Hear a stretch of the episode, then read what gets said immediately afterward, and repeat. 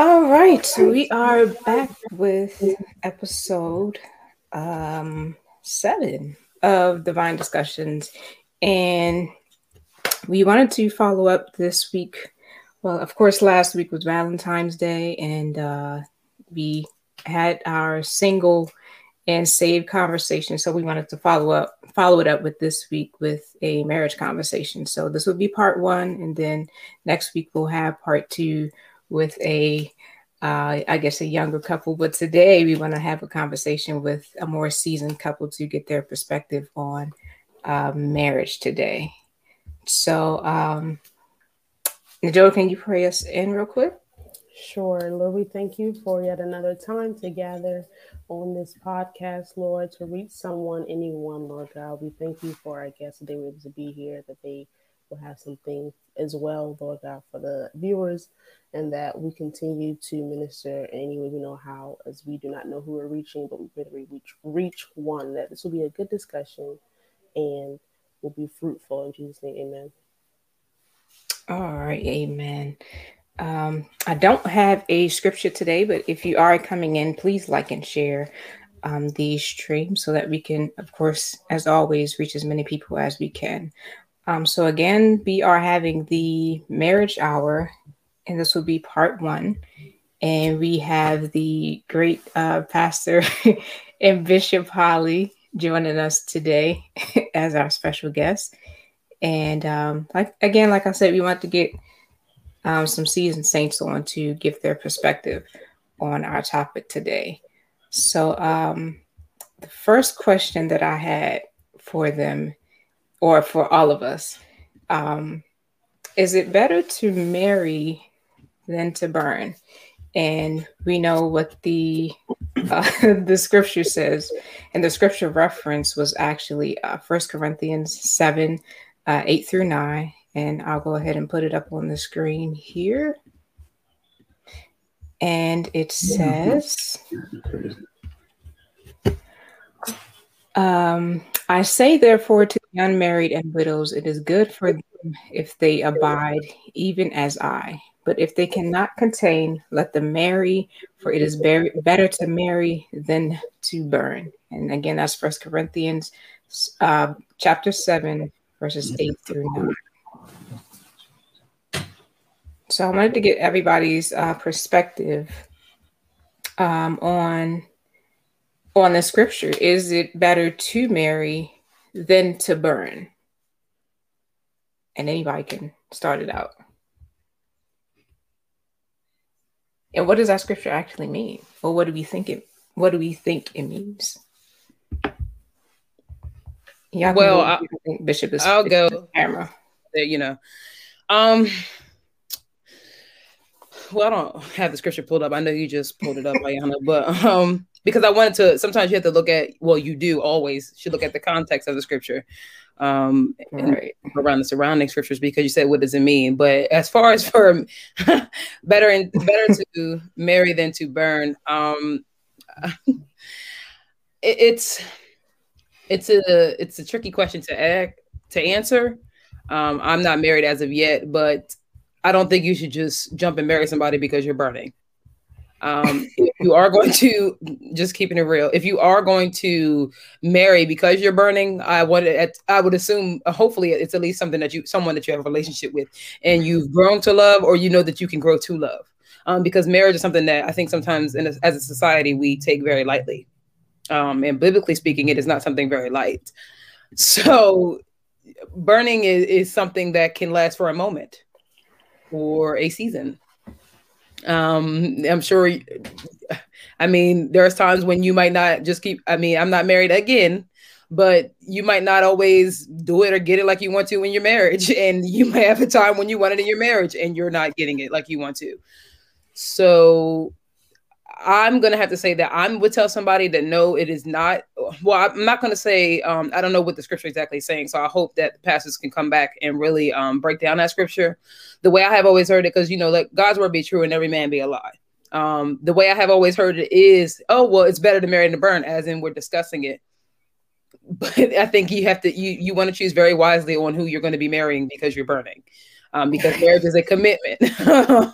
Seriously, marriage is a commitment, and um, I'm not telling you to just go out and fornicate, you know, continuously with one person or various or a numerous amount of people, but that's what I would have to say. Just to, I don't think you just jump and marry, and I'm not saying you have to jump. You could think about it. If you're marrying yeah. because you're burning, then let's let's dial it back, um, and let's think about it a little bit further. I, I, I, I totally agree. And that's really what Paul was even, you know, sharing um, also that um, it's better to deal with the pressure or the desire than to deal with something unhappy.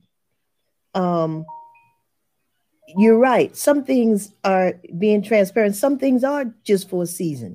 And I do feel, and you all may may can speak along with me. Uh, before I got married, and I got married at the age of 49, I was engaged before. Um, but in some cases, I didn't see a whole lot of happy people. Um, I, I saw a lot of people that was dealing with it.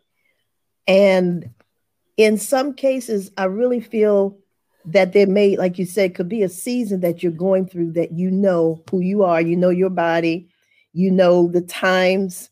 Uh, uh, we we women we we go through different changes, and we know the times that we go through our changes. So those are times when you have to learn your body, learn uh, how our our body ticks different from a male uh, the things we go through. We go through the menopause stage, we go through the menstrual stage. So these things sometimes hype some things up. And um, you have to know your body, you have to know your mind, you have to know um, still in all of this what you need in your life because some things have happened because of the burning times and then sometimes people are not happy. Um, this this the flesh is a part of marriage but it's not everything. It's not the whole concept of the marriage. Um, so you have to be very careful with that as well and deal with those um, feelings and know those times of months or days or whatever when it gets tougher because we go through that and and men go through the same you know, in their own way. But I, I totally agree. I think that there should be a prayerful mind state, but not not to jump in just because. Deal with it, pray about it, get, you know, involve some other things in your life that can be enjoyable, that can help balance that uh, until you feel yourself kind of calm down and, and back to normality to some areas of your emotions. Mm-hmm.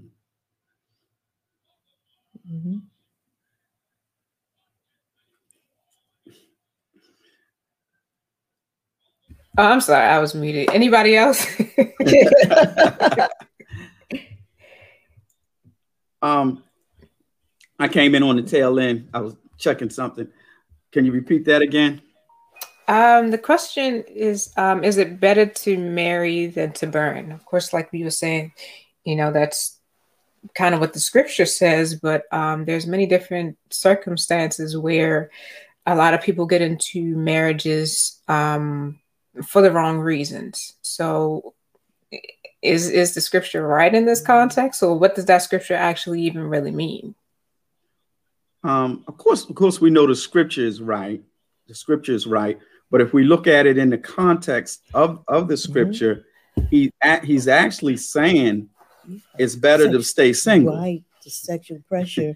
If, you know, if we look motive. at the, the verses yeah. ahead of it, he's uh, I think verse six. That he he does say that this is I and not the Lord. You know how we mm-hmm. always the Lord, the Lord. But Paul makes a distinction, which is good mm-hmm. when he's speaking versus a command from the Lord. But in verse six, he said, "But I speak this by permission and not of commandment, for I would that all men were even as I myself." But every man have his proper gift of God, one after this manner and another after that. Mm-hmm. And so he's saying, him being single, he would admonish everyone to stay single. Mm-hmm. But you know what's funny is is I don't know um, everybody, but a lot of I heard a preacher say one time, or a person say one time, all the single folk, many of the sing put it this way, many of the single folk want to get married, and many of the married folk want to be single. so like, yeah, it's like no matter what state you're in, the grass always looks greener on the other side. And but Paul is, I believe, saying here that in his own advice, it would be better if you can contain to, to stay single or abide yeah. as he is That's as a single, far as for the Lord. Because as a single person, you can offer yourself much more, mm-hmm. much more. Mm-hmm. But he said, but if you cannot contain, which is nothing wrong with that, if you cannot contain and you have desire to have a mate or have a um, uh, uh, be in relationship mm-hmm, and have a mm-hmm. mate, mm-hmm. then he said it would be better to marry than to burn, than to burn in passion, lust, mm-hmm. and also, as we used to talk about years ago, burn in hell. you know, and the sexual give it into the. He was sharing how the sexual pressure is not the best motive getting married. Right. The sexual right. pressure is not the best motive in getting married. Mm-hmm. Right, but but it is it is one of the things that can um, cause people to desire to get yes. married, and and because yes. we're human and you have natural desires, mm-hmm. but if you're not able to contain those desires and put yes. them under subjection, then it would be get better married. to to desire a mate. Yeah, so that you could satisfy mm-hmm. those and, desires. Yeah. So the question, answer your question, is it better to marry than to burn? I would say Yes, that's what Paul is saying. But keep in mind, he was encouraging the saints, those that were mm-hmm. single, to continue in your singleness mm-hmm. and enjoy your mm-hmm. singleness. I agree um, with Pastor Holly. um, and I think it's important that we, we pay attention to that and we take that we just don't jump into getting married for sexual pleasures because you can be single and satisfied and then get married and be miserable. Mm-hmm. Um, so it's important to know the difference on why you're doing certain things. Um, and I think that in this, yes, it's be- better to marry than to burn because those same sexual sins can send you right to hell. Um, but also have a desire that when you are seeking to marry, you're marrying for the right reasons and not just right. for the temporary um, pleasures of your flesh. Because if you don't have a lot of other things of the subjection, that temporary pleasure is not going to keep you. That's true. Exactly. Exactly. Exactly. Absolutely. So, um, kind of piggybacking off of what you were saying um, in regards to, you know, getting married for specific reasons or for reasons outside of, you know, the way I guess that God designed it for it to be. Um, how can we discern when something is God sent or God approved? Um, a lot of times we will hear a lot of a lot of people um, to say, you know, it was a match made in heaven or God put us together or whatever like that. And then mm-hmm. they end up getting divorced. So was it mm-hmm. God sent? Was it you? what was going on? So how can you uh, know or discern when, you know, your relationship or your marriage or your engagement is God sent or approved by God?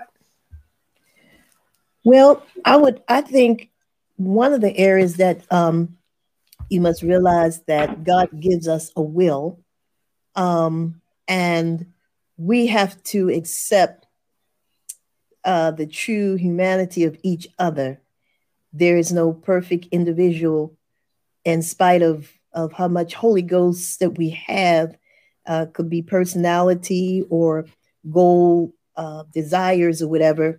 That could be a challenge. But I think to get a level of satisfaction the that the approval of God is upon your marriage is when you can measure your your actual desires and goals very closely um, and the main things that that would structure and keep a relationship structure number one your relationship with god um, really identify this is who we are.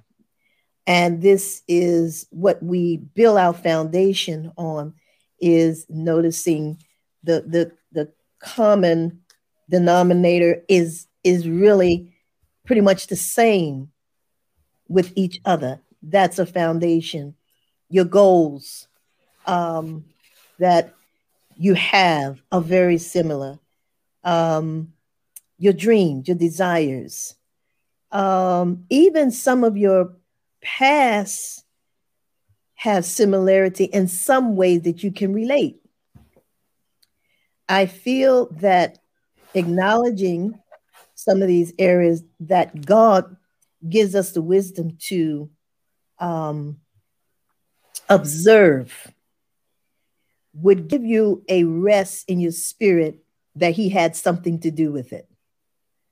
Um, there's days when you could feel that, you know, this was a match made in heaven, and and sometime every day you may not can settle in conversation well or or you know have the best best the, let's say the, the peaches are not as fresh on the on the cake every day. But the common denominator is christ. Your similarities your desires your goals they're not off. And i believe where some people have gone astray is pushing the override button. And some things the lord will show you. Um, I've heard people say, "Oh, I can work with that. I can work with that," and that they there's some major, it. yeah, well, I can change the person. You can't. You can't. Um, so not pushing the override button and allowing uh, the things that would please God. I mean, it pleases God. The scripture even talks of unity. Behold, how good and how pleasant it is for brothers to dwell dwelling together unified. It releases a blessing.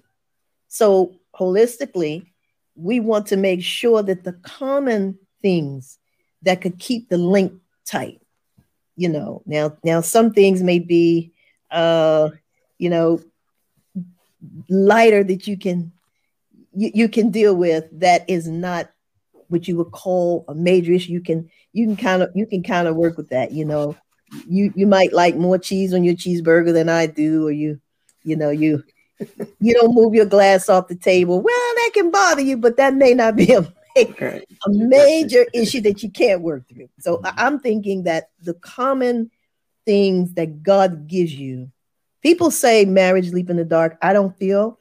I feel that God really, when you're in tune with Him in your prayer life of what you need, He will show you. And it's up to you to decide. Um, but the common things uh, I think has the same equality to it. I, I, believe you can you can you can accept the fact that God has smiled upon it and has some approval with it. Yeah. Any bishop? Yes, um, in agreeing with Pastor as well, and and, and piggybacking. I, I also feel, you know, the question is how can you discern when it is God sent slash approved? Um, if you if you are striving to please God and and live a godly life and honor God in your relationships, um, the Bible says, um, "Delight yourself in the Lord, and He will give you the desires of your heart." And so, I believe when our spirit is in tune and lined up with God and His Word, then we begin to delight in the things that pleases God.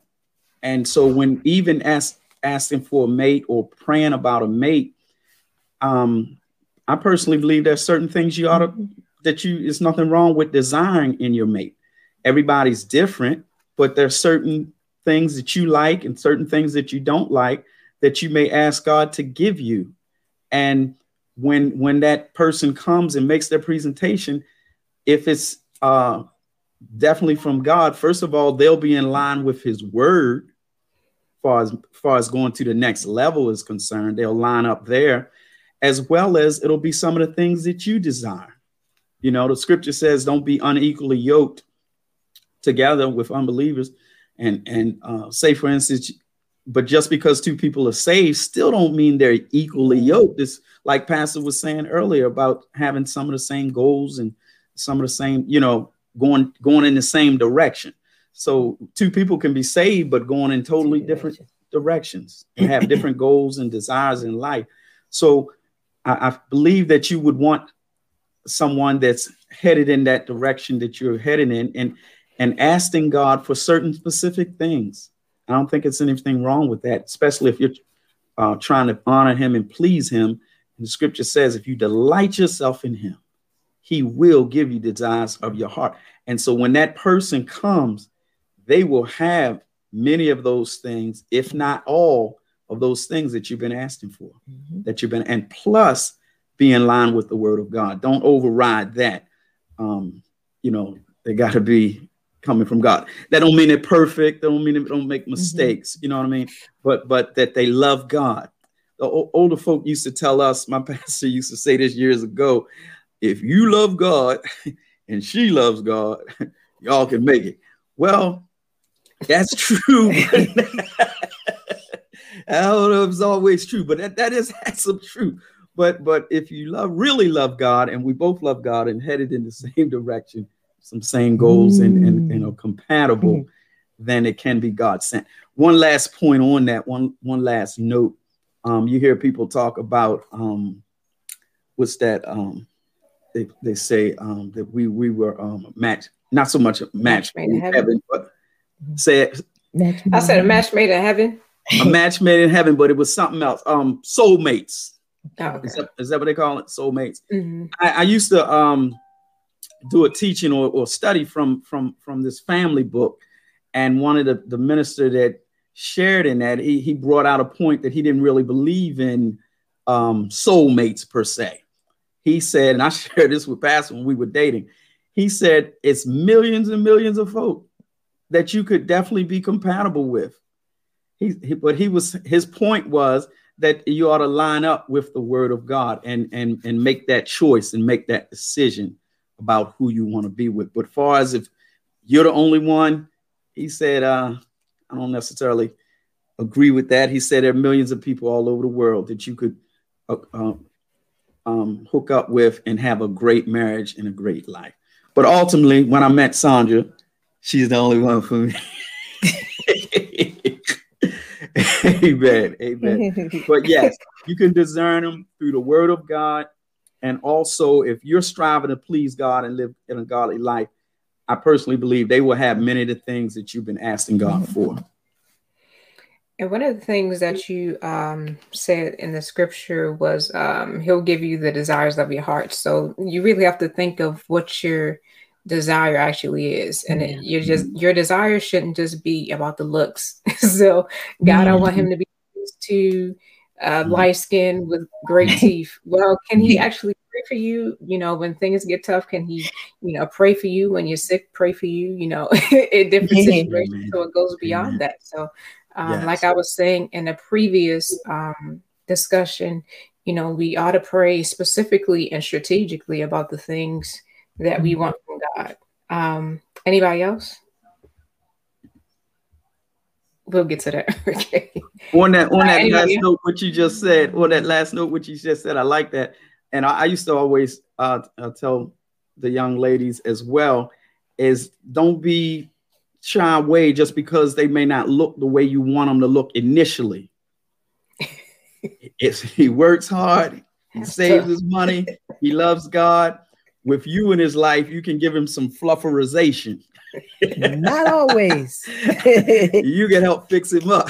Not always. Sometimes he just needs that woman's touch. His that woman's touch. But look at for those things like you were saying. He's committed, he's faithful, he loves God. You know, he might not keep a tight haircut, he might not wear the best clothes, but when you there, you can help all that that part out. That part out. right. But I, I say this, you you still have the right to like what you like. Yes. I, I feel, you know, they used to tell me, don't worry about, well, I didn't want a Herman Munster. And and I was filled with the Holy Ghost. You know, uh, he's saved or he got the Holy Ghost and he's Herman Munster. You know, he doesn't keep his stuff, he doesn't. No, there there are there were some specifics also physically yeah. that I wanted. I just didn't want a man that just loved God, had the Holy Ghost and didn't want to take care of self. The word fluffalization, we made that up, you know, fluff them up a little bit. Everybody don't want to be fluffed up. But so there has to be, it's all right to to want that physical attraction too. Um, that's true. That's true because you want to be attracted to that person, uh, whoever it is. And you if, know what if, I mean? if you're a neat you need, person, you need to be attracted to. Them. Yeah, if you're a neat person and you you may like um, person that smell nice, a person that's well groomed, keep his keep you know keep the hair nice, cut nice, their, their fingernails are clean. Amen. You know, don't want to look like they scraping the ground and you know you then they want to hug you. No, here's the Holy Ghost. No, you know, um, clean your nails. You know, keep your keep yourself. Um, that's right. Mm-hmm. It, it it has um we froze there. It has an attraction. Mm-hmm.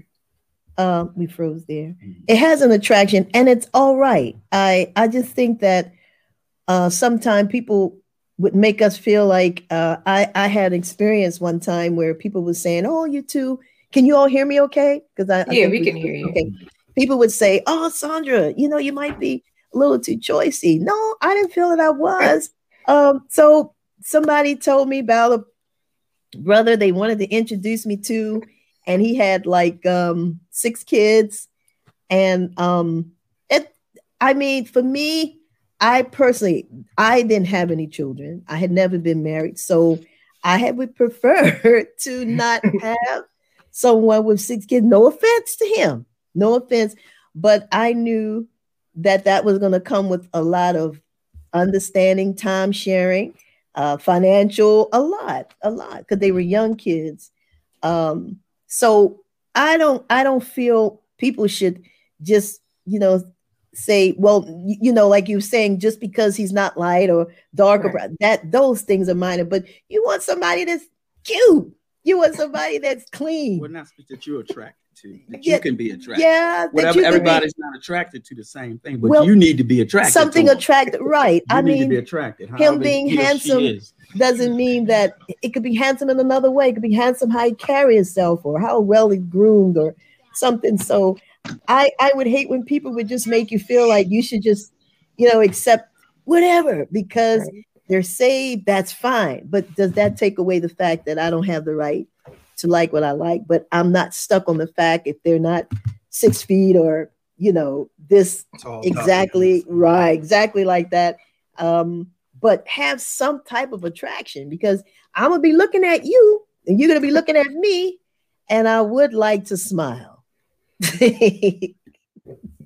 so Bishop, uh, your uh, camera froze up, so I don't know if you want to um, go back out and come in. Okay. All right. Um, Anybody else? How can we tell when it's, you know, God sent or God approved? Is, when something is God sent, it bears fruit. Like, you know what I mean? Like sometimes farmers, when they plant seeds, they don't return anything. It's a dud. Like either it was too cold or it was too hot that season, and it was a dud. And I believe that when something is God approved or God sent, there is fruit, there is evidence. And I think Bishop Bishop again before they so God is gonna cry. I don't want people to have issues because then marriage meant to disagree. But a lot of society is until they don't agree or gotta prove or not just what you want. And he um and that he it's all way that makes sense. okay, I all right. It's your internet, sis. Anybody else? Um, I just think that it will be easy. Um, and when I say easy, not like you're not gonna have no type of issue at all because you are two different people trying to come together and you have different backgrounds and likes and whatever like that. So you you may have a disagreement here and there, but I don't believe it should be a struggle. Um, I also believe that things will mesh. Like you're not gonna, or you shouldn't rather, find yourself being a whole new person for whoever this person is. Like it's just gonna mesh. Like two pieces of a puzzle. Like he is soft spoken and I have a high raging temper. It meshes and then we cool each other. You know what I mean? Like different characteristics like that. I don't believe that it should be a strain or strenuous. Like love is not supposed to be hard. so when I hear people like saying things like, "Oh yeah, everybody got them problems," no, you got them problems. You speak for yourself, and you don't speak that over me. You know. So, and I think because it's such a norm in society that you're supposed to have these big, long, drawn out struggles all the time, then people enter into relationships or marriages or whatever thinking, okay, that's gonna be my portion too. And guess what? You don't spoke that over your marriage, and guess what? That's exactly what you're gonna get. So I, I, I, that's really my opinion on it. Like I just believe that having that ease is at least a part of. I'm not gonna say that's the whole thing, but a part of how you would know that this person is God sent, along with being saved and all that, you know, the preliminaries. Right. Uh, because we did have a, a comment by Ricky as well. and Charlene got a question, Sister Charlene. Okay, so I'll just go quick. I, I mean, I agree with what everything Joe said. Um, the thing that kept coming up in my mind is like one thing that my pastor, um, Pastor Blake, always says. I hear him say is, um, "God's blessings bring no sorrow," and he typically says that in regards to marriage. And it was, I didn't, I didn't know we were talking about like once the marriage is already in. But like Najol was saying, she kind of put it, explained best what I meant by saying God's blessings bring no sorrow. It's going to mesh together like two two peas in a pie. Is it two peas or three peas? However many peas you got, two, three, four, five, six. Y'all all going to mesh. Um, and you won't really have that many uh bigger, you know, it just it'll work. That's how you know. I mean, you'll just work for each other. You know, it won't bring sorrows. Not, you know, like you won't argue or have fuss, you know, right. fight or whatever. But yeah. Mm-hmm.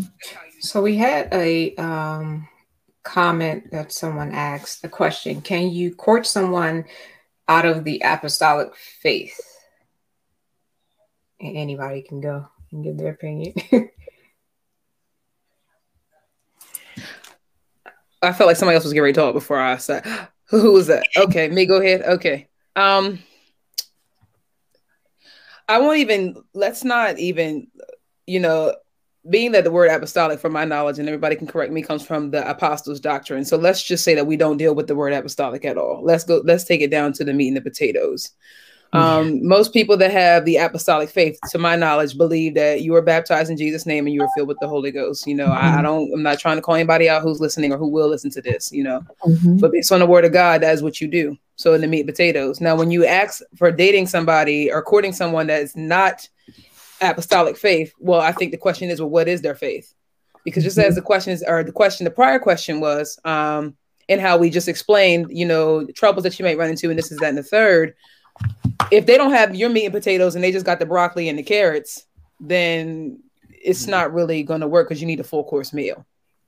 So I would say go to the root of what are their beliefs um, because one thing that I have grown to learn in maturing in my faith and in the way I believe is that just, I mean, I've heard this even younger, just because you have, oh, apostolic faith, uh, Father, Son, the Holy Ghost, or apostolic faith, baptized in Jesus' name up in on your church, somebody else can have another name, and they're they believe the same thing that you believe.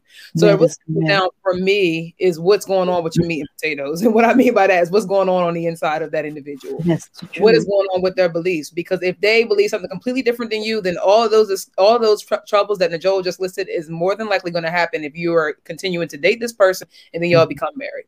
And that's what Pastor Holly was saying earlier, I believe it goes back to the being unequally yoked because you can be unequally yoked and have the Holy Ghost, but y'all are y'all really going to be out there because if they don't believe in a basic principle of what keeps you the keeps you the way you ought to be kept, then they can't be they, they don't even have they can't be kept at all. Yes. Um, so it goes down to what they believe, um, what they have in them, what's on their plates. If they just got the vegetables or they got the vegetable, the meat, the diet coke with it, what they have all together on their platter. So that's what I would say to anybody um, that mm-hmm. ask me something. Even in myself, they can say non-denominational. They you can say whatever you can say. Jesus died on the cross for my sins. That's you can mm-hmm. say whatever you want to say. But what? Let's talk about the meat. What are you? What are your beliefs when it comes to right. your walk with Christ? Right. So I think that should be your starting point, and that's always going to be your ending point mm-hmm. because you're going to need that all throughout your relationship. That so, is so um, true. She said the, she said the person is Father, Son, and Holy Ghost. Um, I'm gonna let the pastors go ahead and you know deal with that one. so, is it wrong to date someone who is you know, like uh, believes in like Baptist, basically. Well, wait a minute. I'm not, uh, before I let the pastors go respectfully. I'm, I can answer that one. I'm going to say, well, I don't want to. I don't want want to put right and wrong on this one because I feel like this is a sensitive topic, and I don't want anybody listening to say, well, they right. said this or they said that. But it's still down to your meat and potatoes because I read in the word that says baptize in the name of Jesus. Um, so I then I don't know what your belief is. Uh, well, yeah, I do know. I think I know what your belief is now. I see the comment, but I think it goes down to your meat and potatoes. I, I, think it goes down to you as an individual. Uh, but I am gonna let the pastors handle it, like I said. But I still want to be like, well, yeah, I can't answer that because no, it's still your meat and potatoes are not right. Your meat's done, and yours is well done, and theirs is rare. So I think that you should really, you know, if it's whoever the individual is, not saying it's you, you could be asking this question just to know. I'm not sure. I ask questions just to know as well. I like to be in the know, but I, it, that's a tricky one. That's a touchy one because when you're talking about the word of God, there's no wiggle room. My friends always know I say it doesn't matter what your opinion is. If the word of God says it, then it's right all by itself, baby. I have to agree with you because I learned a lot through um, my growing up in ministry. And again, like you said, we're not here to offend anyone, so I'm gonna I'm gonna walk very lightly with this. Um, in my years of growing up, I I was raised in the apostolic church and that's all we knew at the time.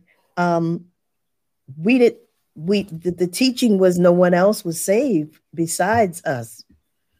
Um, as years went by, and I began to um, grow in some areas of ministry where I begin to have the, the blessing and the opportunity to serve different areas, I found that, as you said, um, in some areas we have held the title but the meat and potato part, um, that believing the apostolic or believing the apostle doctrine in the, the book of Acts. And many follow that we have discredited because they didn't have the actual name. Um, wherein I think it would take, with the two difference of denominational or doctrinal rather belief if you're at a crossroad of not agreeing on the doctrinal, that is something that you definitely want to deal with before you embrace it um, holistically, because it can be a problem with the relationship. And and so knowing that what you know, what you what you understand the word and believe in truth of the word of the apostle doctrine, if you come to that place where you are not on the same page with that, that that is again one of the common common areas that you really have to make certain that you have agreement. agreement on because now you're talking about coming together, you're talking about raising a family, and you're talking about your worship. So I would I would suggest I would suggest that the individual that's in that situation would really pray about it and have conversation with that person and try to get um, more clarity or understanding of where they are. Um, maybe there could be a misinterpretation of some things that maybe can be cleared or understood before you want to pursue, because that can be a wall by having different uh, doctrinal beliefs um, that that could really challenge challenge your relationship. It, it really can. Mm-hmm. Yes, I, I totally agree. Totally agree. Did anyone else want to comment before we go to um, Sister Shirley's uh, question? So her question was, um, is it law? Uh, when is it lawful in God's sight? Um, is it true that only the only way to remarry is when one spouse has passed, or are there any other circumstances in when basically are there any other circumstances in when you can uh, remarry according to the scripture or in God's sight? Get ready to get us in trouble with some of these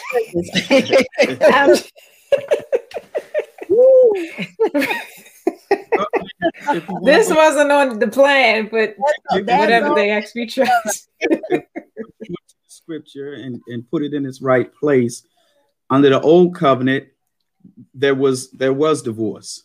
And um, but Jesus, when they brought it to Jesus, Jesus said, because of the hardness of your heart, Moses gave, uh, told them to give a bill of divorce.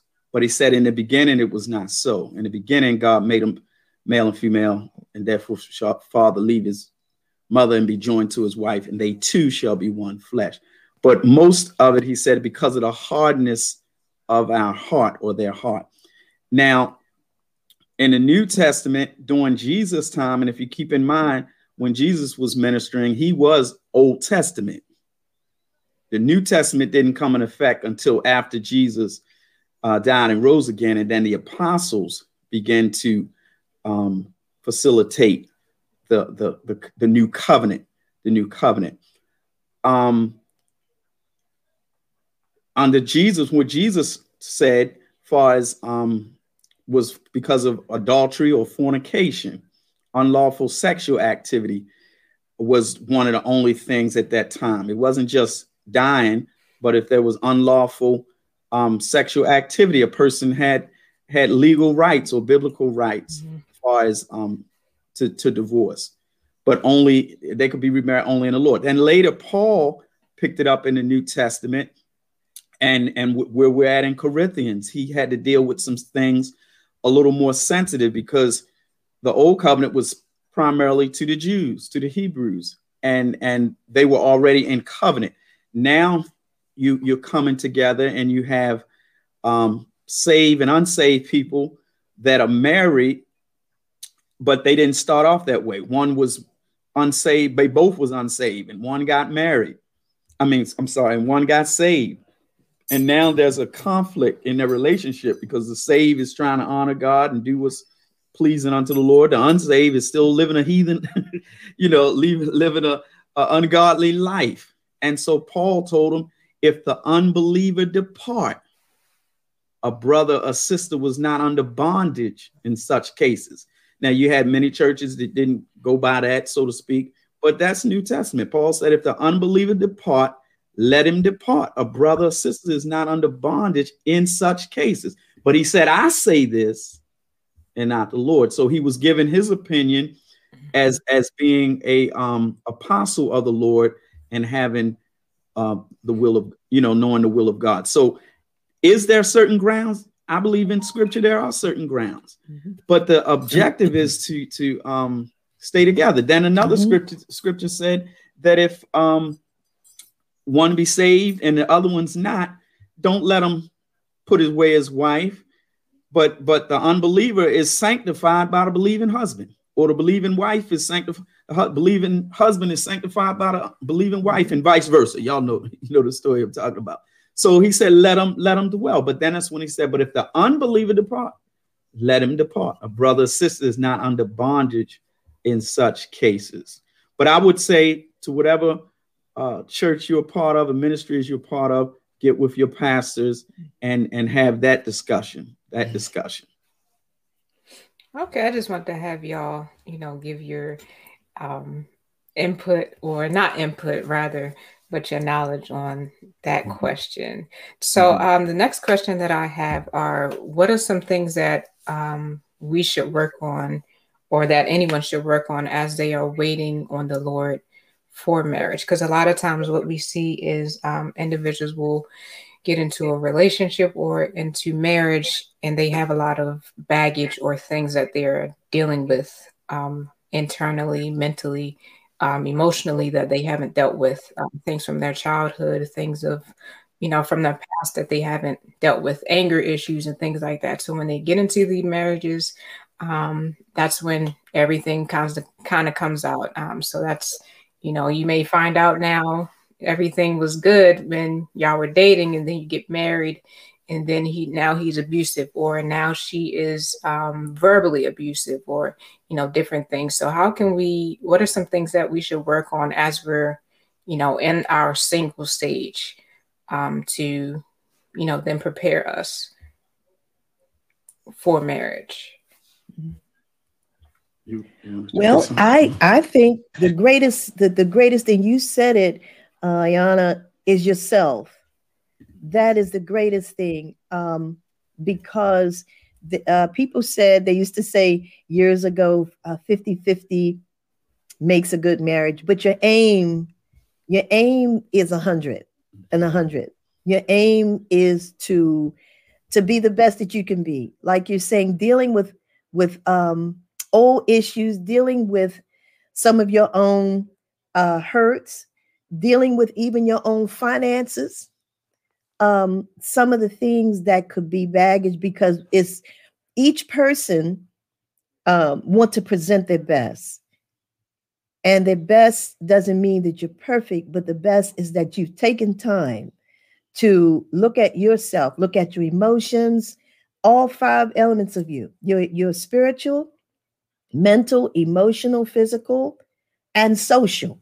Mm-hmm. Those are five areas. Sometimes we don't get along with people, but we want a spouse. You know, mentally, we, we need some help. Emotionally, we've been hurt.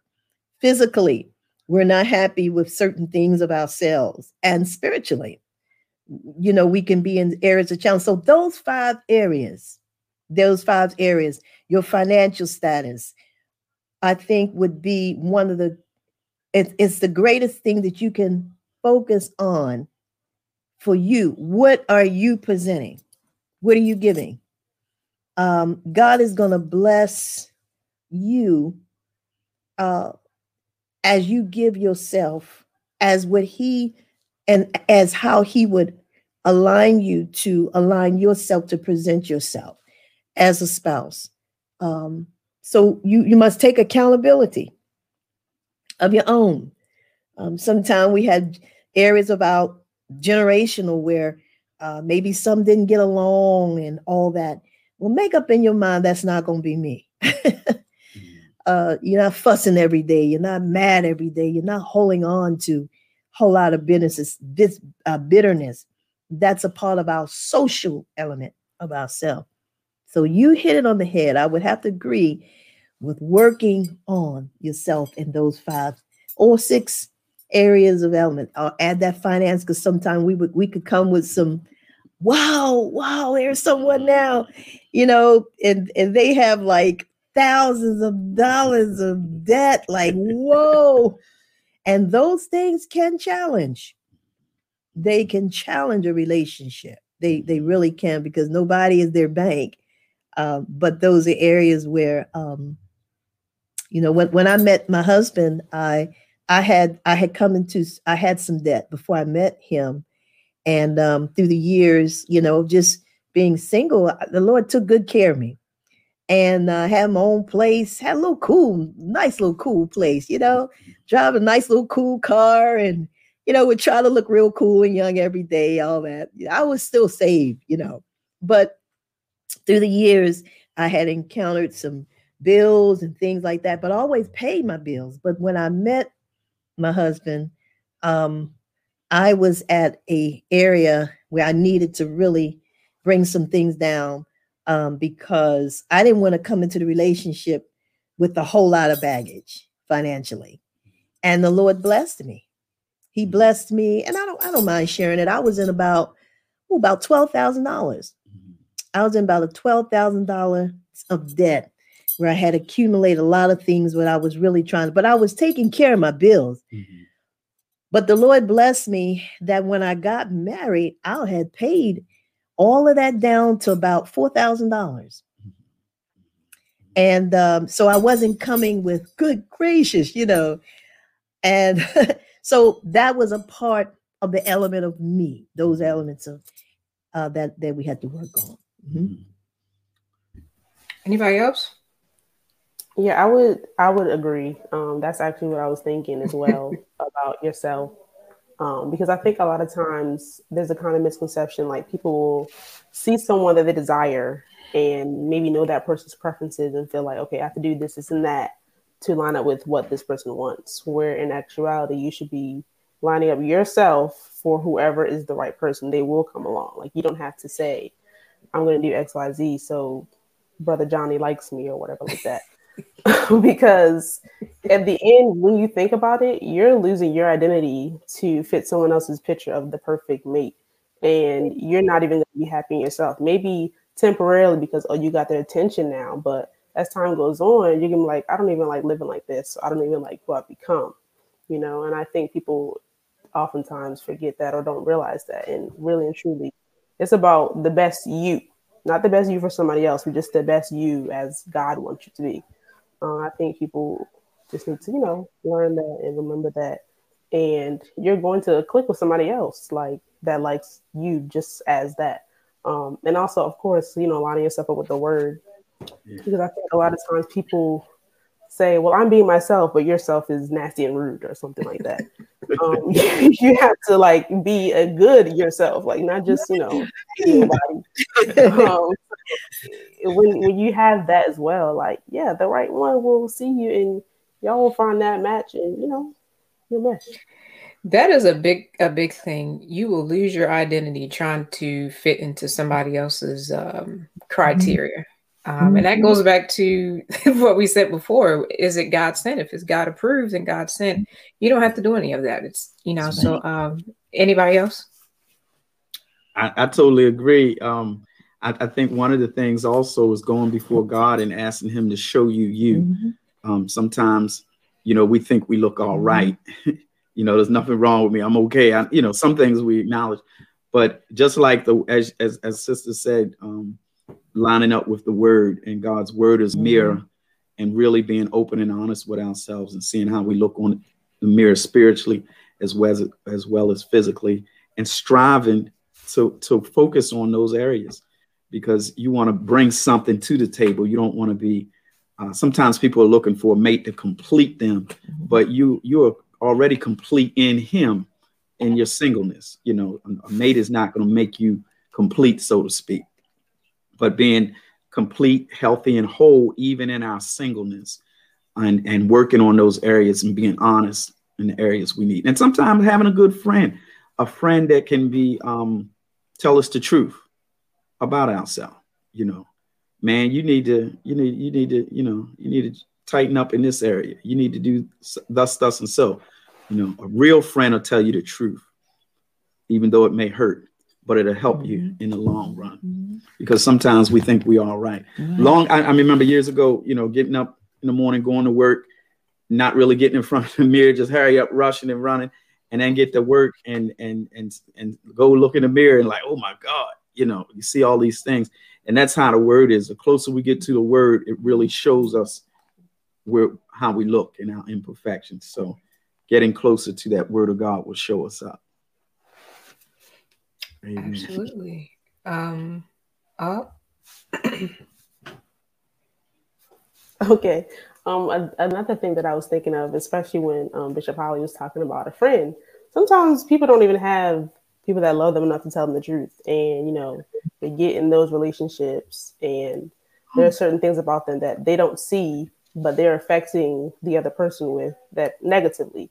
And I think people sometimes shy away from it or frown upon it, but there's nothing wrong with counseling, I don't believe, because if you are wanting to take that next step of marriage, but you're doing something you don't see and maybe the other person is too, having that third party say, hey, you're emotionally abusive and you're not going to go far unless you rectify that, or you're not a good listener, you don't communicate, or something like that, um, just to basically have someone else on the outside looking in to tell you, because sometimes you might think, oh, they're nagging or you know whatever like that you don't want to listen. But a lot of times people just need to take that step back to really see who they are to again continue to better themselves. So when they do get in this stage of marriage things are you know easier i guess and not just popping up and you just figure certain things out you know stuff like that. Go ahead yeah um one of the first things i mean i agree with you know everything that's being said uh, Pastor Chandra, one thing she has said, I'm sure y'all already knew the finance part, because for me, um, and not just me, but whether whether you're a female or a male, one thing that I think is probably on the back burner, as we've talked about burning and getting married and such, are, the financial state is probably nowhere not in the mind if you're, you know, focusing on burning or um, a lot of marriages today just don't honestly don't last. Or it's a lot of big problems. And you see it like on social media or tabloids or wherever it might be. Um, but finances is really a good one uh, because you have to be able to grow together um, while we're still here before the Lord comes and gets us all. So y- your credit scores and your finances and all those type of things have to be kind of rectified. I'm not like our pastor was saying how she still had debt. Okay, that's fine. But if you know you're deep deep in debt and then you got people calling your phone and all this type of stuff, you don't want to bring that baggage in with somebody else because you're trying to live this perfect life, but in reality, you're not going to be able to enjoy it because you have so many other things that you have to take care of. So focusing on yourself and setting yourself up for that person to come in, he or she, whoever they may be, and say, okay, let's see if we can get something going together. But the other thing that I thought of um, is not necessarily what you should work on, but it's enjoying your singleness. Because sometimes we will jump right into marriage at a specific age or in a prime stage of her life where it's like, well, now you have a now you have a husband or a wife, and now you have a child or two children. So you can't just say, oh, well, I'm going out with my girls, or I'm going out with my boys, or I, am going to Cancun next week, or I'm planning a trip for a true uh, for a cruise for a cruise in the fall or wherever it may be. You can't say those things when you have somebody else. You can't say those things when you have a child or two or three or however many you desire to have. So I think sometimes we breeze past the fact, well, wait a minute, those prime years, you enjoy that. It's like people that went to a college or a HBCU or wherever they go, they always talk. We know, girl, we know. They always talk about how those were some of the best years of their lives. Well, I'm sure they weren't at home married with children. They were single and they were enjoying, they were getting the experience there's an experience that I feel as though you probably miss when you have to jump right into things instead of just enjoying your singleness. And I could be wrong. Um, but just even if even if you have if you're with child or even if you have a husband, still enjoy that. But when you're a single, since we're talking about being in a single state on this particular question, enjoy that because sometimes it's um it's uh, it's thrown under the bus like well wait a minute that's a stage of your life too because you're not going to be able to pick up and go on a vacation. You're not going to be able to pick up and go to a simple restaurant if you have a husband. You have to is it okay if i go tonight because i know we had this or i know we got to clean the house or i know we said we was going to paint the shed and stuff like that. You don't have any of those things to worry about when you're in your single state. So i think enjoying your single state is also something that can be worked on. Just learning how to live and, and do it freely. And also, like everybody else said, just getting those finances wrapped up. If there's emotional things that you deal with, if it's personal things that you need to deal with, you know, all those type of things. So then when the Lord does send that one, you'll be ready. And not that you won't have problems then and that you can't travel then, but I'm mm-hmm. quite sure it's a lot harder to travel with two children than when you can just pick up and get your four-wheeled suitcase by yourself. So just just those type of things. Very well. Is my internet break? Yeah, you still choppy. it's probably the AirPods.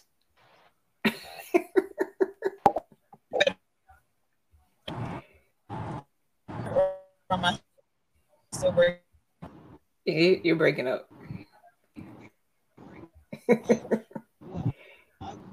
it's breaking up.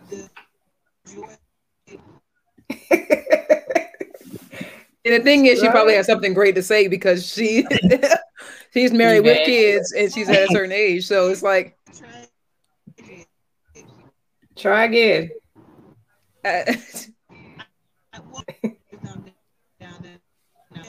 Turn the heat down.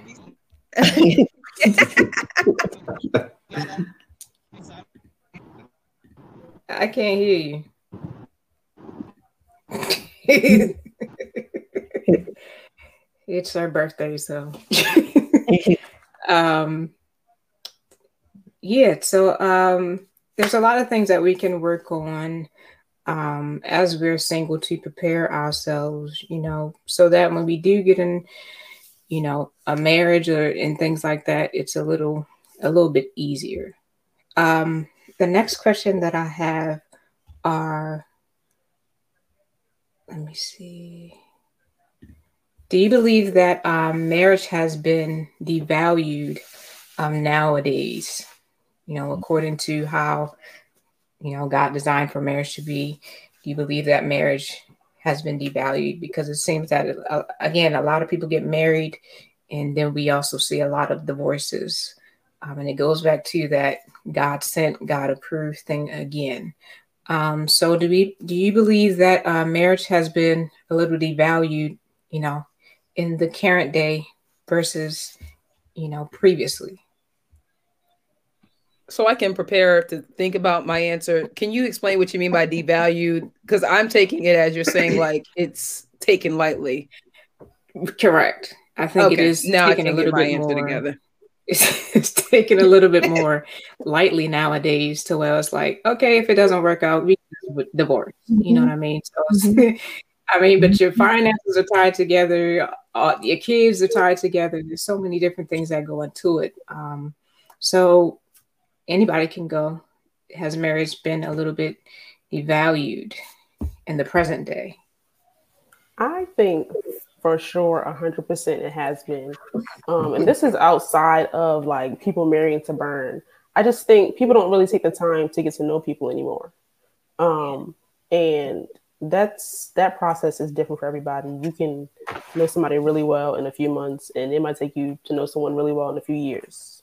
But I just don't think people take that time anymore. They feel like, let's say they have a criteria of who they want in a spouse, if they fit certain things off that checklist, okay, great, I'm ready to get married. And not necessarily because you still don't truly know them just because they fit your criteria. And I feel like because I don't know what the rush is, but because there's a rush in so many people to get married, once they feel like, okay, you match up, like we're ready. And that's not always true. And I I I, I don't know why that is. Cause me growing up, like it was a serious thing. Like this is a covenant. Like this is not just we going to get ice cream. Like we're this is our lives. Um, so you know, I I don't know why, but yeah, I definitely see that these days that marriages back in the day are still going on today, and marriages now are like a few years and then they're up and done. Uh, you know, so yeah, there, it's definitely devalued. I'm not even sure why. Even like you can even look in sometimes in the secular world who may not even be thinking about the Bible version of marriage. They don't even be lasting like that. And before, again, they used to. So people's value of marriage is not even there anymore. Like they just, oh, we need this paper, so let's get it signed and let's go to the courthouse. So and that's how. So yeah, I don't see the value much in other people anymore. And I think a lot of times, um, I think like we've said on previous episodes, especially with women, women who seem to get over 30, then it's like the clock starts ticking or something, it's like you, you got to get married, you got to have kids because your biological clock is ticking. I think that's one of the things as well, is why maybe some women may, you know, get married or maybe feel that they're pressured into getting married. And that's not necessarily the case. Okay, if you don't have kids, then that's, you know, it's, it's okay.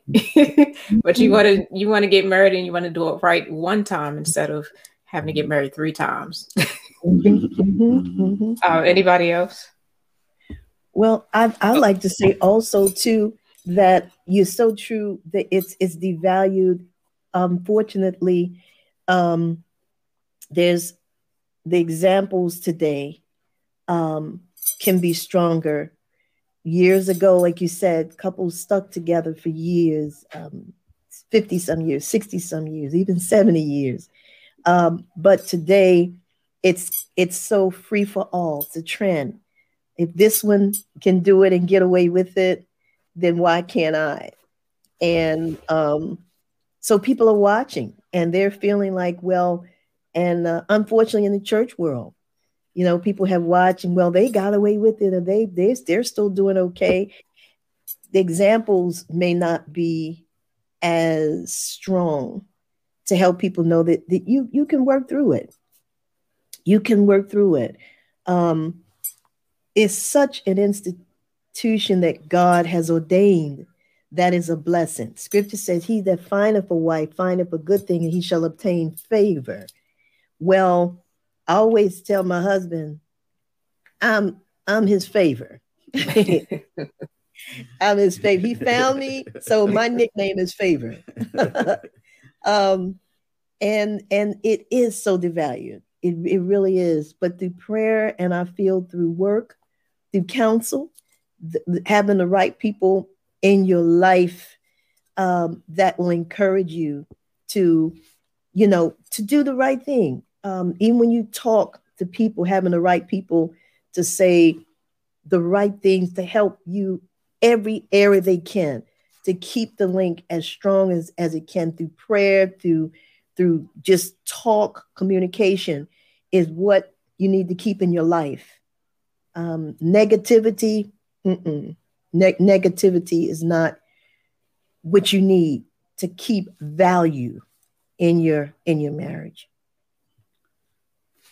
I, I also feel that it definitely has been devalued nowadays. I mean, just look in society.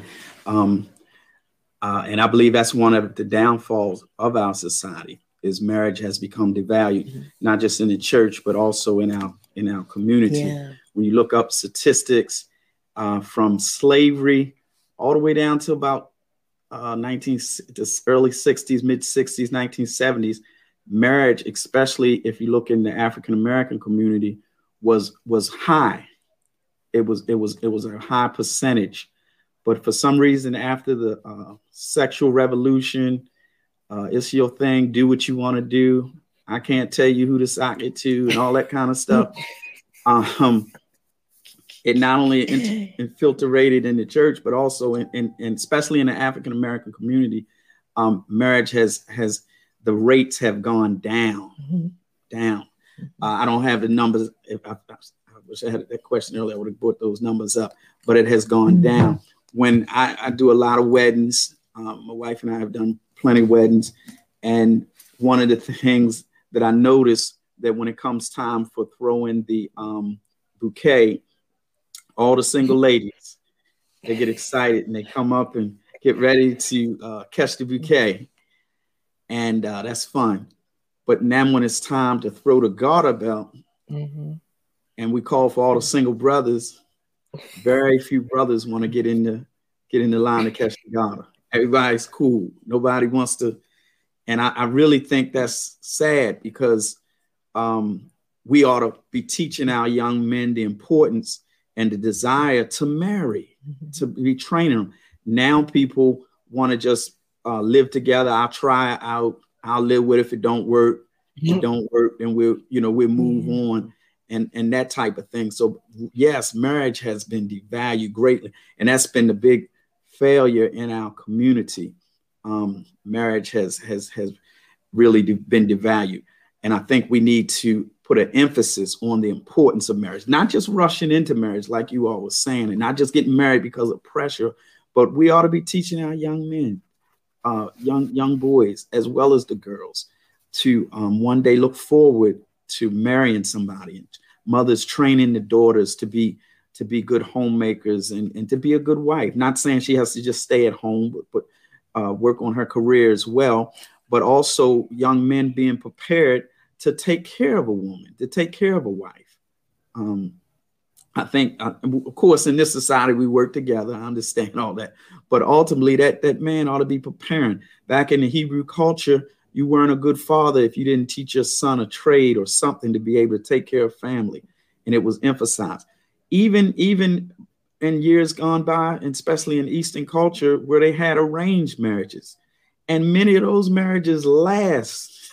they didn't know each other, uh, but but but I, I feel it's good to take the advice of parents. Um, daughters, listen to mom and, and dad. Um, sons, listen to your father. Um, love is a decision. It's not just a feeling. So sometimes we go by feelings and all. All that'll come later, but it's a decision. It's an act of the will. And um, oftentimes your parents have what's your best interest at heart. They can see some things that we can't see, and they can help us avoid a lot of pitfalls, a lot of tra- traps so I would include them in our in our discussions, in our decisions, even you know if you're younger and and, and even if you're not younger, talk to them. Not not that they control you, but but but to get their godly uh, advice. When I met my wife, and I'm, I'm gonna leave it alone. When I met her, I still had some old school school ways, and when I knew, I knew something was special about her the day I met her. The day I met her, I saw the twinkle in her eye. I knew I knew it was something special, but for real, the things that I had been praying about and asking God for, I saw in her just on the first time met her, but I didn't know her. So I said, Lord, you know, when I got an opportunity to get to know her over a period of time, I I just sensed that she was. And so I, I committed myself to getting to know her first and through prayer and asking God. And it wasn't long. It wasn't long that I knew this is who I wanted to be with. And um, and God confirmed it. But my point is, is that um I wanted to be married. I wanted to be married. And I want to encourage the single women, those who desire mates. You know, sometimes you feel like, well, maybe I got to take down because these guys, you know, guys don't want to do this or do that. No, you continue to honor God, continue to seek God, stay before Him in prayer. We have a testimony of one of our sisters at church. She found her husband at the altar. they were the ones that were leading prayer in the church, opening up the church for the Sunday morning morning prayer, and that's how they turn and end up marrying each other. And so she, for a while, you know, had, had been divorced and was single for a while, and and was, you know, thinking, you know, I don't know how long it's gonna be, but she got a hold of the horns of the altar. She asked God to give her the desires of her heart. She worked on herself. She dealt with her debt. She dealt with her personality.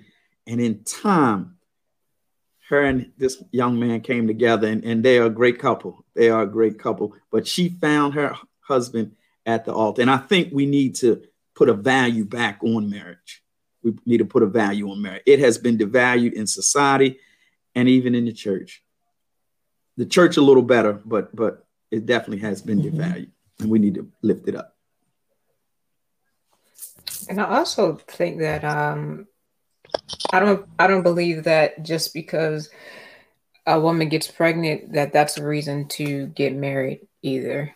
Just being honest. Um, I don't feel as a mm-hmm. man that you should feel pressured into marrying just because you've gotten a woman pregnant. I don't feel as a woman that you should maybe um, just get married just because you've gotten pregnant. Of course, we don't want that to happen, but um, I don't feel that that's a reason or a necessity for you to get married to that individual. Um, mm-hmm. I don't know if I, I mean, just listening to what everybody said, I do believe that it's been devalued. Um, I don't, I, the things that were popping up in my, popping up in my mind, excuse me, y'all know I talk fast sometimes, um, was just like the lack of examples um, that individuals may have. Some people may not have an example at all. Um, so I think there's a lack of examples on what like core marriage should be, you know, through the rough times or the good times or whatever. Um, so they may not necessarily know how to stick it out or you know some of the things that have been named. But um, I can definitely say that it's been devalued. It's like we just say, let's go get married. We just wake up and say, let's go do that. And then the same way we woke up and we did that is the same way it's like seems like people might just wake up and say, let's get a divorce. Um, and just even leaving biblical terms out of it, it doesn't have to be someone who you know is saved even an unsaved individual it just seems like it just means nothing when it's supposed to be a sacred thing yeah. Um, you know but then it's like well we want to reference oh well i'm the man of the house because god uh, don't put god in it when you can't do what god says in the rest of your marriage you know? So it's like um I do think it has been devalued, you know, and I'm just, but that's just how it is. You know, we want to reference, we would like to put scripture where we want to put it at. You know, well, right, I'm the man God said this, God said that, you ought to obey, submit yourself, but then no, you know, so let's try to work it out first and then throw all the other scriptures on when everything's going the way it should be, you know. That's right. right. I think it has been devalued for sure. Um, and everything, you know, everybody has said is is true. You know, I don't that's pretty much it. It has. I think it should get back though because marriage is a beautiful thing, um, mm-hmm. and it's a it's a sacred thing. Um, and I always say it goes down to the love. It starts with Adam and Eve, and it's just a it's a it's a very and I don't think that's a even if you're unsafe. I feel like everybody knows a little bit about Adam and Eve. Um, and I think they know that God honors marriage. They, God is in some, His name is referenced somewhere in any marriage. That's the way I look at it. Um, yeah. Um, so when you go through that whole rigmarole and morole and do all that stuff, and then it's like, you know, and some things happen with marriages. That's not what I'm saying, but it's been devalued and you see it so easily with people just separating. So mm-hmm. it has, and I do think that it should come back, like uh, Bishop was saying.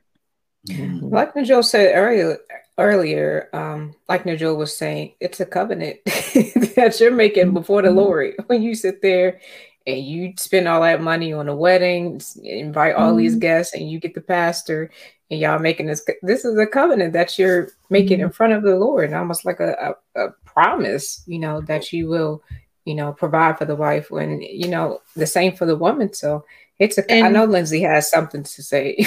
oh, go ahead. Cause I was just going to say something with what you just said. Go ahead, Lindsay. Oh, no, I didn't know. Am I breaking up? You, no, you're right. um, it's just been really good to me. Now I just uh, totally agree with everybody. What everybody has been saying. I believe it has been devalued. I don't believe marriage itself has been devalued. I believe that the principles of the world have crept into the church, and worldly principles have allowed themselves to come in and take oversight because we're not. We're allowing a lot of different things and a lot of different people on our instrument. You know so long story short is the worldly principles creep, creeping into the church which is causing a devalue of marriage and what marriage is. And you know we live in a society now where people get married you can have a side chick where people praise people from going from man to man to man to man and it's like don't nobody want to get married anymore it's like it's what we are putting on a pedestal i can't say we but you know it's like what the world is putting on a pedestal yeah. and what people are displaying um i think someone said it's a lack of representation um and a lot of times now if we be honest um, the representation that we're seeing is married miserable people and mm-hmm. it's like mm-hmm. they're miserable and you can see it and it's kind of yeah. like why would i want what you have if you're right. miserable you know what i mean so it's so mm-hmm. important that as b- believers that we're honest and i think um it was pastor pastor um bishop holly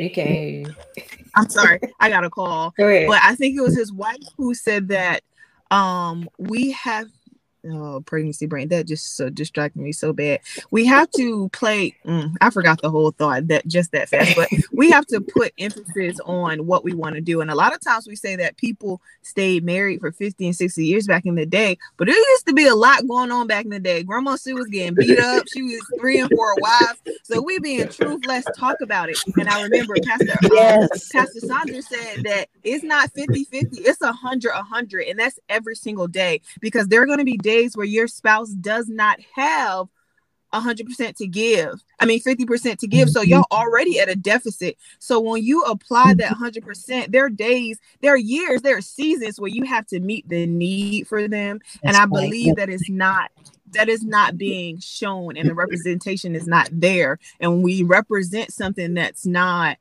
I'm not gonna give y'all a moldy piece of bread because y'all not gonna want it, right? If I came, y'all came to my house and I gave you a saucer with moldy bread, like, nah, I'm good. So I think people are like that. You're they're putting marriage on the tray. It's like, nah, I'm gonna yeah. beat you up, I'm gonna cheat on you, and then I don't know these rappers' name, but then I'm gonna wife you up and give you everything you want. But I don't believe that's love. You got to beat me up for 15 years to tell me that you love me, and that's the platter that is being put on too, mm. and that's why it has become devalued and not, you know, Mm. important. That, that's all I have to say, y'all.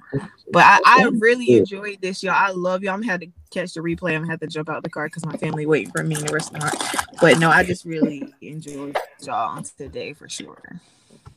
Happy birthday. Happy birthday to Happy you. birthday. Thank you. Oh, bless you. Wear the mask. All right. I have one more question, and this that's it. I'm sorry, um, I had something to say. Oh, though. go ahead, go ahead, go ahead. You said because I heard you say like a wedding that costs um, like thousands of dollars, and you know my finance mind went back to instead of jumping into marriage and spending a thousand dollars on. Seriously though, I, y'all know I like to play, but for real, why jump into something and spend all this money? Because I like to see what I can get the most for my dollar. So again, while you're jumping into this, spending all this money, you could have put that on that six thousand dollar debt that you had or you mm-hmm. could have put that on a car and paid it off and now you don't have a car payment. Let's be smart about things. So think it over and don't just you know jump into things. And it's just being devalued. We just jump into it and it, it don't even have to be like the love. It could be oh wait they have too many bills and they have too many this and then now that creates what do they say? I think mom says mountain out of a molehill or something like that. That's I feel like that's an mm-hmm. older saying, but whatever, yeah, mom. Yeah, my mom has said that. But seriously, one problem then becomes it's like throwing a big jambalaya or something. That's your sausage. Okay, well here go your rice because now the bill's late, and it just stuff just keep being thrown, and now the pot is overflowing. When if you had jumped back and saved all that wedding cost and put it on all these bills, then you wouldn't be talking this, about having this conversation, period. So yeah. that thought came to me. So I had to say, I'm like, you know, just hold up a little bit, sis.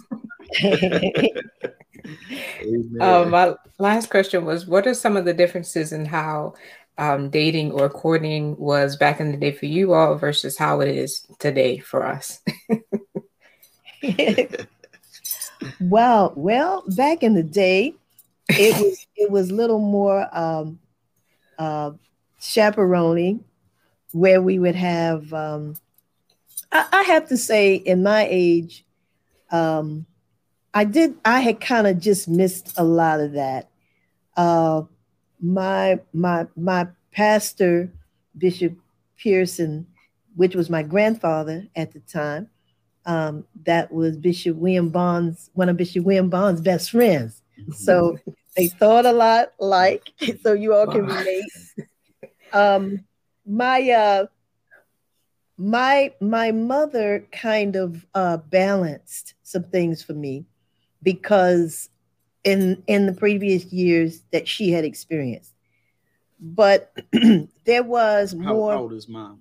Just to kind of bring that up. My mother my mother right now is 92 mm-hmm. so. Yeah she, she's 92 going on 29 so. Um she kind of she kind of stood and and and made a little balance for me because she wanted a level of protection to cover but she didn't want exactly all that she had went through um, but but back at the in the day the chaperoning wasn't as tough for me but it was still um, having more uh, connection with that person who you were seeing. Who you were seeing needed to really become very familiar with your parents. Uh, it was respect to them as well as the parents that they needed to know pretty much everywhere your whereabouts, where you was going, what you was doing, what you wasn't doing. So that caused us to act up and don't tell all the truth all the time. and make pretend we were going here and we weren't. But nevertheless, it was a little more tighter then um, because the the level of respect from relationship to parenthood was a little different. There, there's a different level of respect today.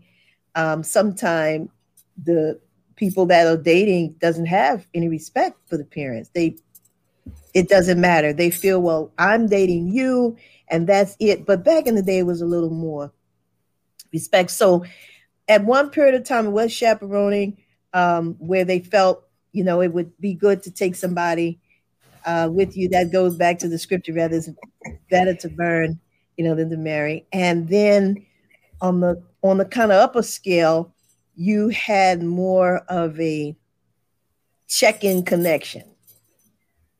We don't really have that today which in some cases has been a little dangerous in some in some forms um, in life physically as well as socially uh, sometimes things have happened that i think that there should be a healthy balance with the respect of your dating habits along with your parenting or or or just even your around your ministry. Uh, it, it should be a little bit more respect uh, in in some of the ways of how to date. You know some things unfortunately you see on facebook it's it's kind of rough there's there's no respect i mean like hey it's my party and i do what i wanna you know but i think that some of the differences of how we're dating and courting now versus the days in the past, one key word is respect. There's not the respect. But in some cases, I think we need to work harder on that to make sure that we not only respect ourselves, respect the ministry that's in us, respect the family, um, just respect your integrity, uh, the call on your life. Um, so the, the, the, the, the courting now uh, versus then was a little more stricter because back then they felt like this is what I need to do to make sure that you're protected and that you're safe and that you're all right. Well, it's not like that today. So we're kind of carrying uh, the lead of it where we want to be careful. We, we want to keep that word respect in every area. Um, to again, to, to our family, to ourselves, to the ministry within us, to the ministry that we're part of, to um, our own integrity, to every every part of our life.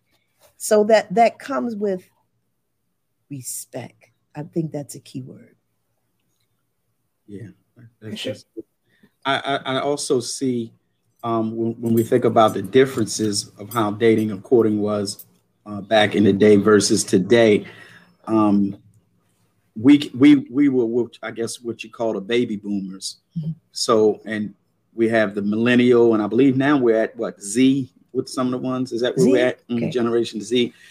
Uh, so you had the um, millennials, Generation X, or Generation X, millennials, and Z, somewhere around there. I don't have it in front of me, but um, with the social, you have social media that is so prevalent. We didn't we didn't have none of that. You know, I was I laugh right now, and I don't even remember too many phone numbers because we put them in our cell and you just hit their name and it comes up. But when we were coming up, you didn't have no cell phone. You called your girl or friend on the telephone. You had a you, black book. Yeah, you had a yeah, you had a little book, or you had in in your memory because you remembered all those numbers. You know, um, but but I think in in the Christian home in the family, um, there was definitely protection or boundaries. There were a lot of boundaries that were set because they didn't want you know you to you to mess up and and um, hurt yourself prematurely. So I, I can remember when my girlfriend came over to the house. Now I got me personally, I got married. This is my second marriage. My first wife passed away, and uh, we were married for 27 years. And Pastor Sandra and I just celebrated 10. So 37 years basically of, of, of experiencing marriage. But I got married early, so I was only 20, and I don't recommend that. And my first wife was 18. So there was a lot of things that scripture, you know, better to marry. you know, that was kind of ingrained in the church back in the day, you know, and you got saved. And so you want to honor God and please God. I didn't even know it was wrong until later. I said, well, what does uh, fornication mean? And God said, uh, I think I said have sex before you get married. I said, oh, what's wrong with that? you know what I'm saying? and uh, he said, uh, I said, God don't want you to do that. I said, oh my God. you know? So I gotta make a change, you know. So, so after that, you know, um, I had to I had to make a change so because I want to honor and please God. But but basically, um, you know, my grandmother would tell me, uh, nope, nope, you ain't bringing nobody up in here, nobody in the house like that, you know, or in your room or anything like that. So there were boundaries, and it was for for our protection, and they could see things that we couldn't necessarily see but it was it was definitely for our protection so some of the differences are the social media even in social media now you know you have christian dates.com mm-hmm. Or um you know all of those things. And that and that's another question that could come up. Is that okay to do? You know i had somebody ask me that not too long ago. Uh, this is what you think about you know online dating and things. Um I, I would say to each his own. Um, you, you know, you would have to examine your own self, and, and if something convicts you in your heart, um, then then don't do it. But if if if you have peace with it and you're doing it in a in a right way or godly way, then that's that's between you and God. I don't want to I don't want to get into you know what some pastors have said or not said. But anything, you definitely have to be careful. You definitely have to be careful. You definitely have to pray. But a lot of differences are, uh, I would say, the boundaries um, that that families put on put on people, on their um, children or sons and daughters to help them avoid pitfalls and, and traps and, and making making uh, costly mistakes that could cost them the rest of their lives. Um, as you had said earlier, Yana, about um, you don't believe that you know a person should get married just because because they got pregnant. But back in the day, that was one of the things. Yeah. You got pregnant, the shotgun came out, y'all getting married. you know what I mean?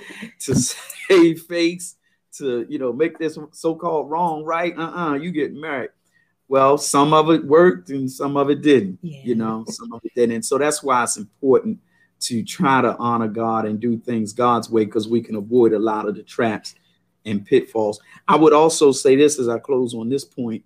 Um, I, I, I knew an older pastor, an older pastor. He had been married three times, and all three of his wives had passed.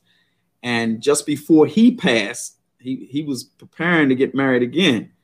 And he called me up and he said, uh, uh, Holly, uh, you got any old sisters down there? old mothers down there. I said, I, said, I think it's yeah, a couple of them. He said, Well, I'm, I'm, I'm courting. I don't have a lot of time. He said, She gotta wear a hat. She gotta wear a hat. And he the one needed the flufferization. Right, right. He said, Because she, cause she gotta be, she's gonna be a first lady. And she gotta wear a hat. And uh, I'm letting them know straight up that my aim is to get married. I ain't out here just dating to have fun or to go to movies. My aim is to get married. And I do believe, I laughed about that, but I believe he had a point that in our dating, if you really are considering marriage, that that that ought to be up front and and not to get um, emotionally and and tied into a person before you know this is where you're going or this is a person that you will really have interest in because that's when you can get caught up with soul ties and all that type of thing and it makes it hard. Um, be upfront. You know I'm, I, I desire to get married. And so i want to see the uh, things that i'm looking for in this person before i get wrapped up into them and get emotionally tied then it makes it hard because then after you get emotionally tied to the person and and and they're not really then it's hard to break away and so that's when you can find yourself in traps. So I, I still feel that you ought to date with a purpose and still have boundaries, whether it's yesterday or today. We ought to still have boundaries and we ought to get godly counsel. Get counsel. Bring that fella to your pastor, your mother, your father, or bring that daughter to your yeah. mother and father. Some a lot of couples, you know, we we hear and they just go ahead and get married and they haven't introduced them to their pastors or introduced them to their parents. And oftentimes it um, doesn't turn out the greatest. Mm-hmm. I do feel that you ought to include them, those people in your decision making and plans and get their blessings. Get their blessings. I'll stop there. I hope it was up. Oh, Anybody else? I will just say that um, I have parents, so I hear about what they said. I know my dad likes to tell a story how he gave my mom his business card. like, okay. and if somebody did that today, I would probably think that they were trying to show off, like, okay, so you're trying to tell me you have a business when that kind of doesn't. That's like the last thing from my mind. It's more. It's more than that, you know. But that's something that he always says that he did. So I guess they didn't probably didn't have cell phones. I don't know. But the no, thing that. Uh, uh, the one thing that um kind of I was thinking about. Oh God, yeah, I've been forgot. No, the one thing I was thinking about is um, I, I'm still young, but I see a difference. I don't know if it's Gen Z, Xena, Zelda, whatever it is.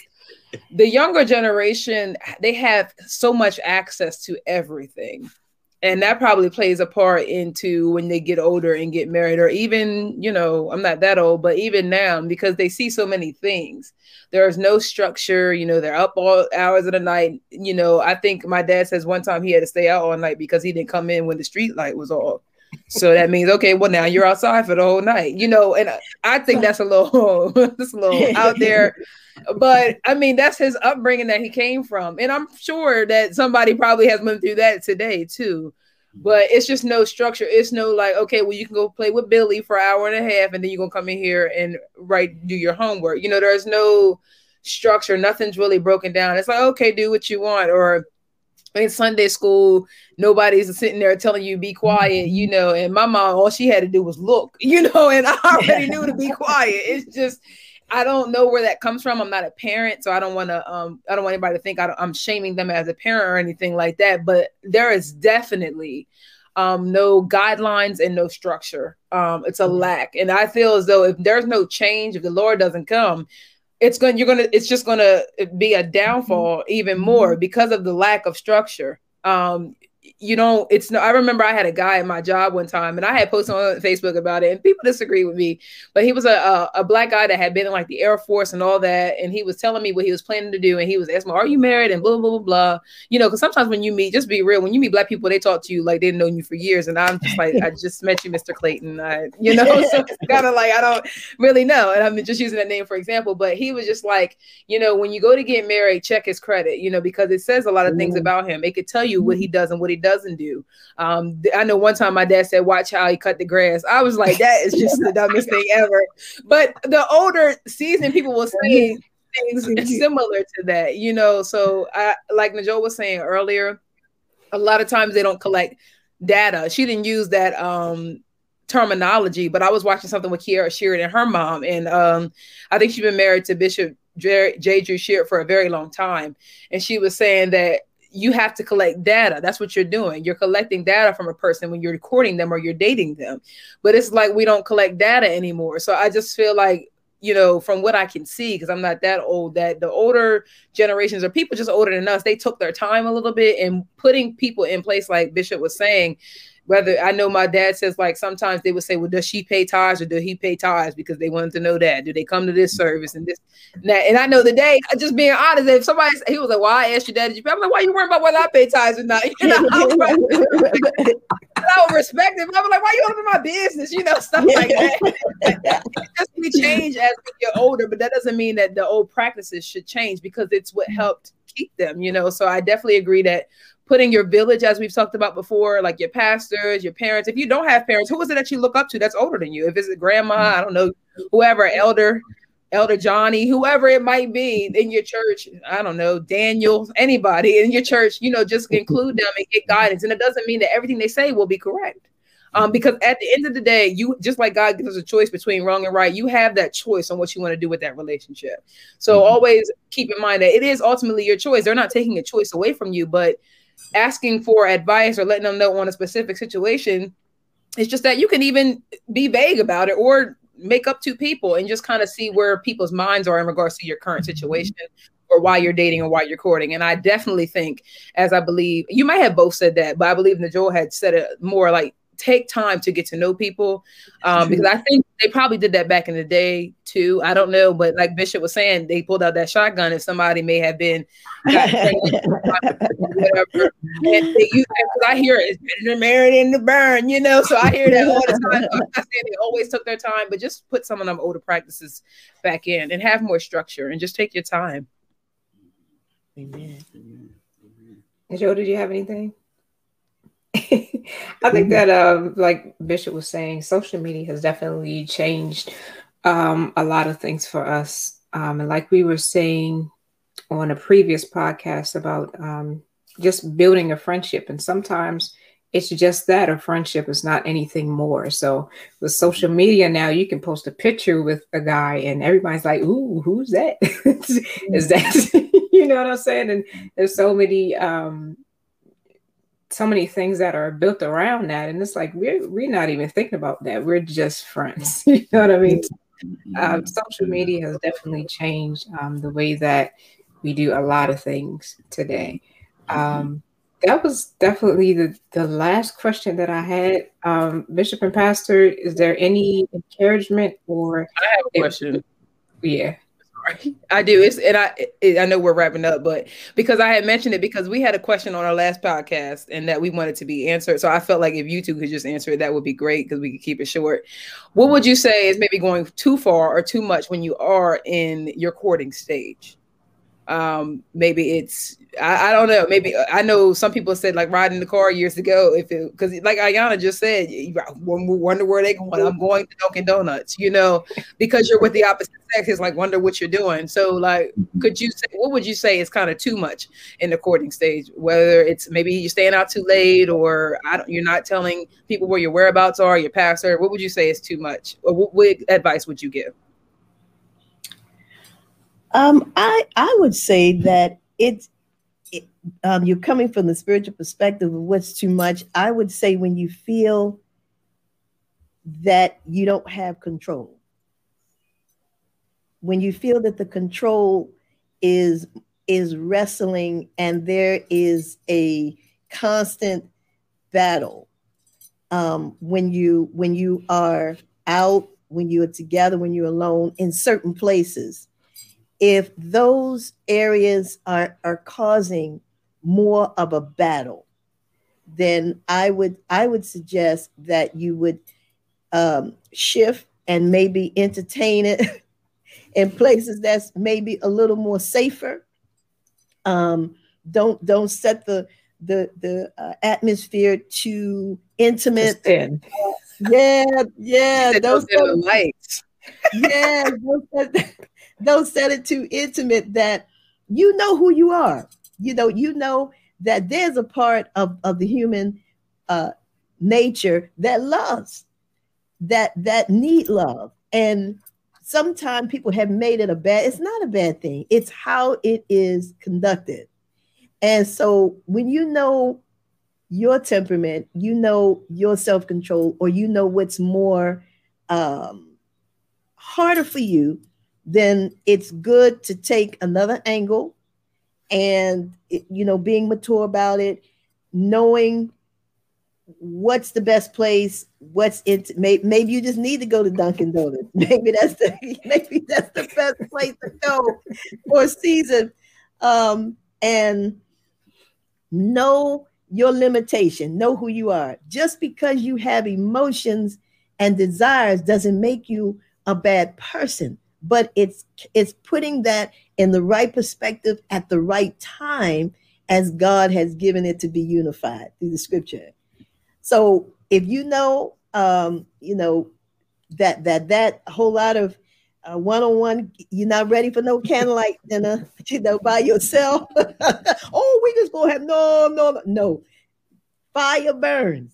that, you know, it's no fire has one definition. That is the burn, and it can destroy. So when you know that that fire is too high, then you need to take a detour and find what works for you. Going out, being with people, um, being around people, traveling with people.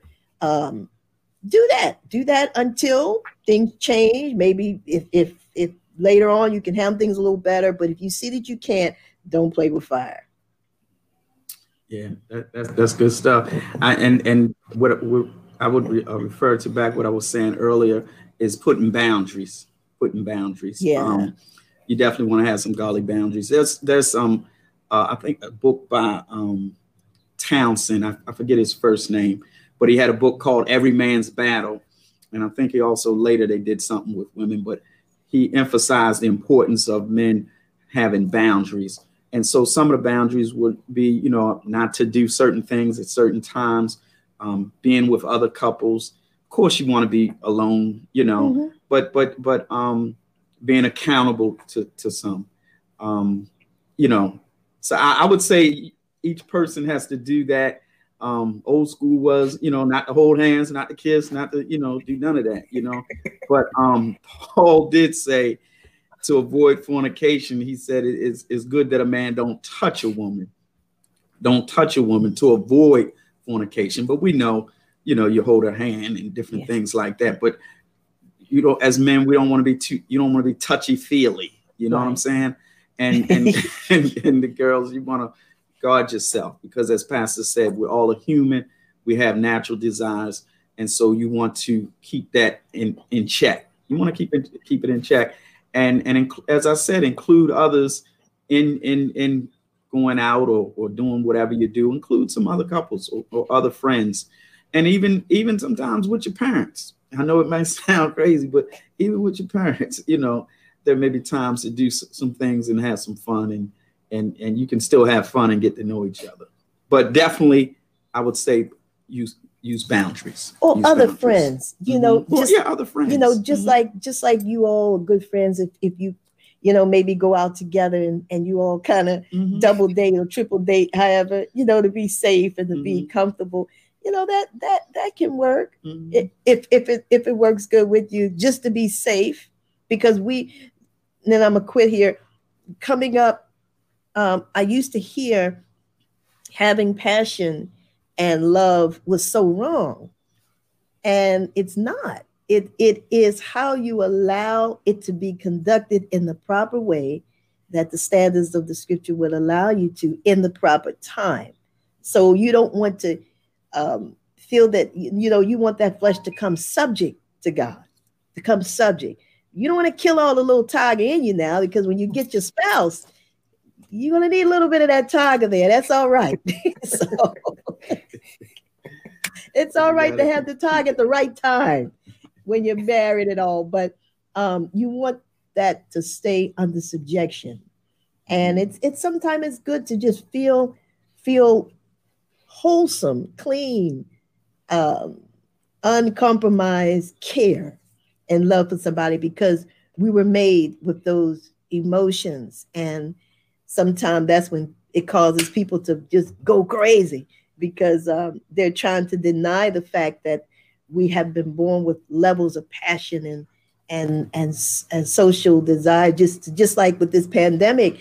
It's, it's such a crisis because we we have a part of us that is that has been connected to socialization socializing. So to to distance and cut that it it, it it's, it's very hard. That's a part of our nature. So is passion yeah like i was um, saying on a, a, previous episode is, you know, you just have to know your own limitations and what it is that you can and cannot handle. So, you know, if you can't handle going to the movies, you know, with the young man, then y'all need to go to Starbucks and the well Don't let us see you all in the movies. Like, what is going on up there? You know. yeah. So we definitely um, thank both of you for joining us on uh, today. I know you all just got out of service, but we just got out of service like around 1.30. So I know mm-hmm. you you know are ready to eat and everything. I know mama's hungry. we definitely um, thank you all for joining us today. And um, again, we are going to come back with um, part two on next week. And we thank you all for watching. Um, uh, can you pray us out?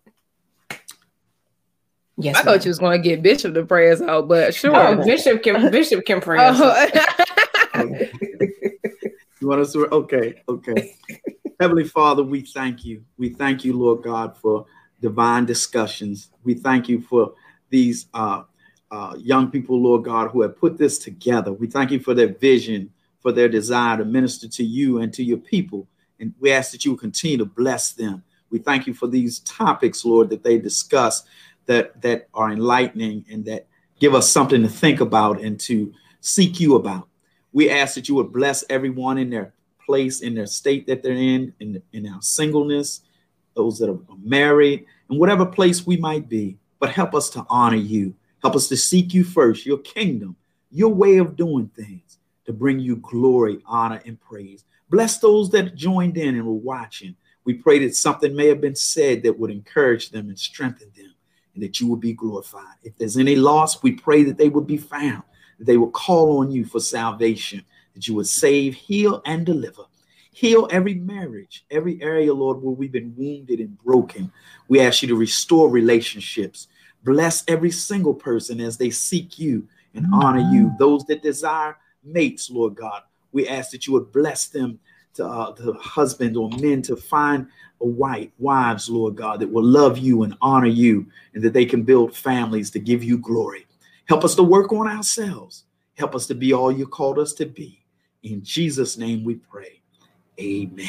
Amen. Amen. Amen. Amen.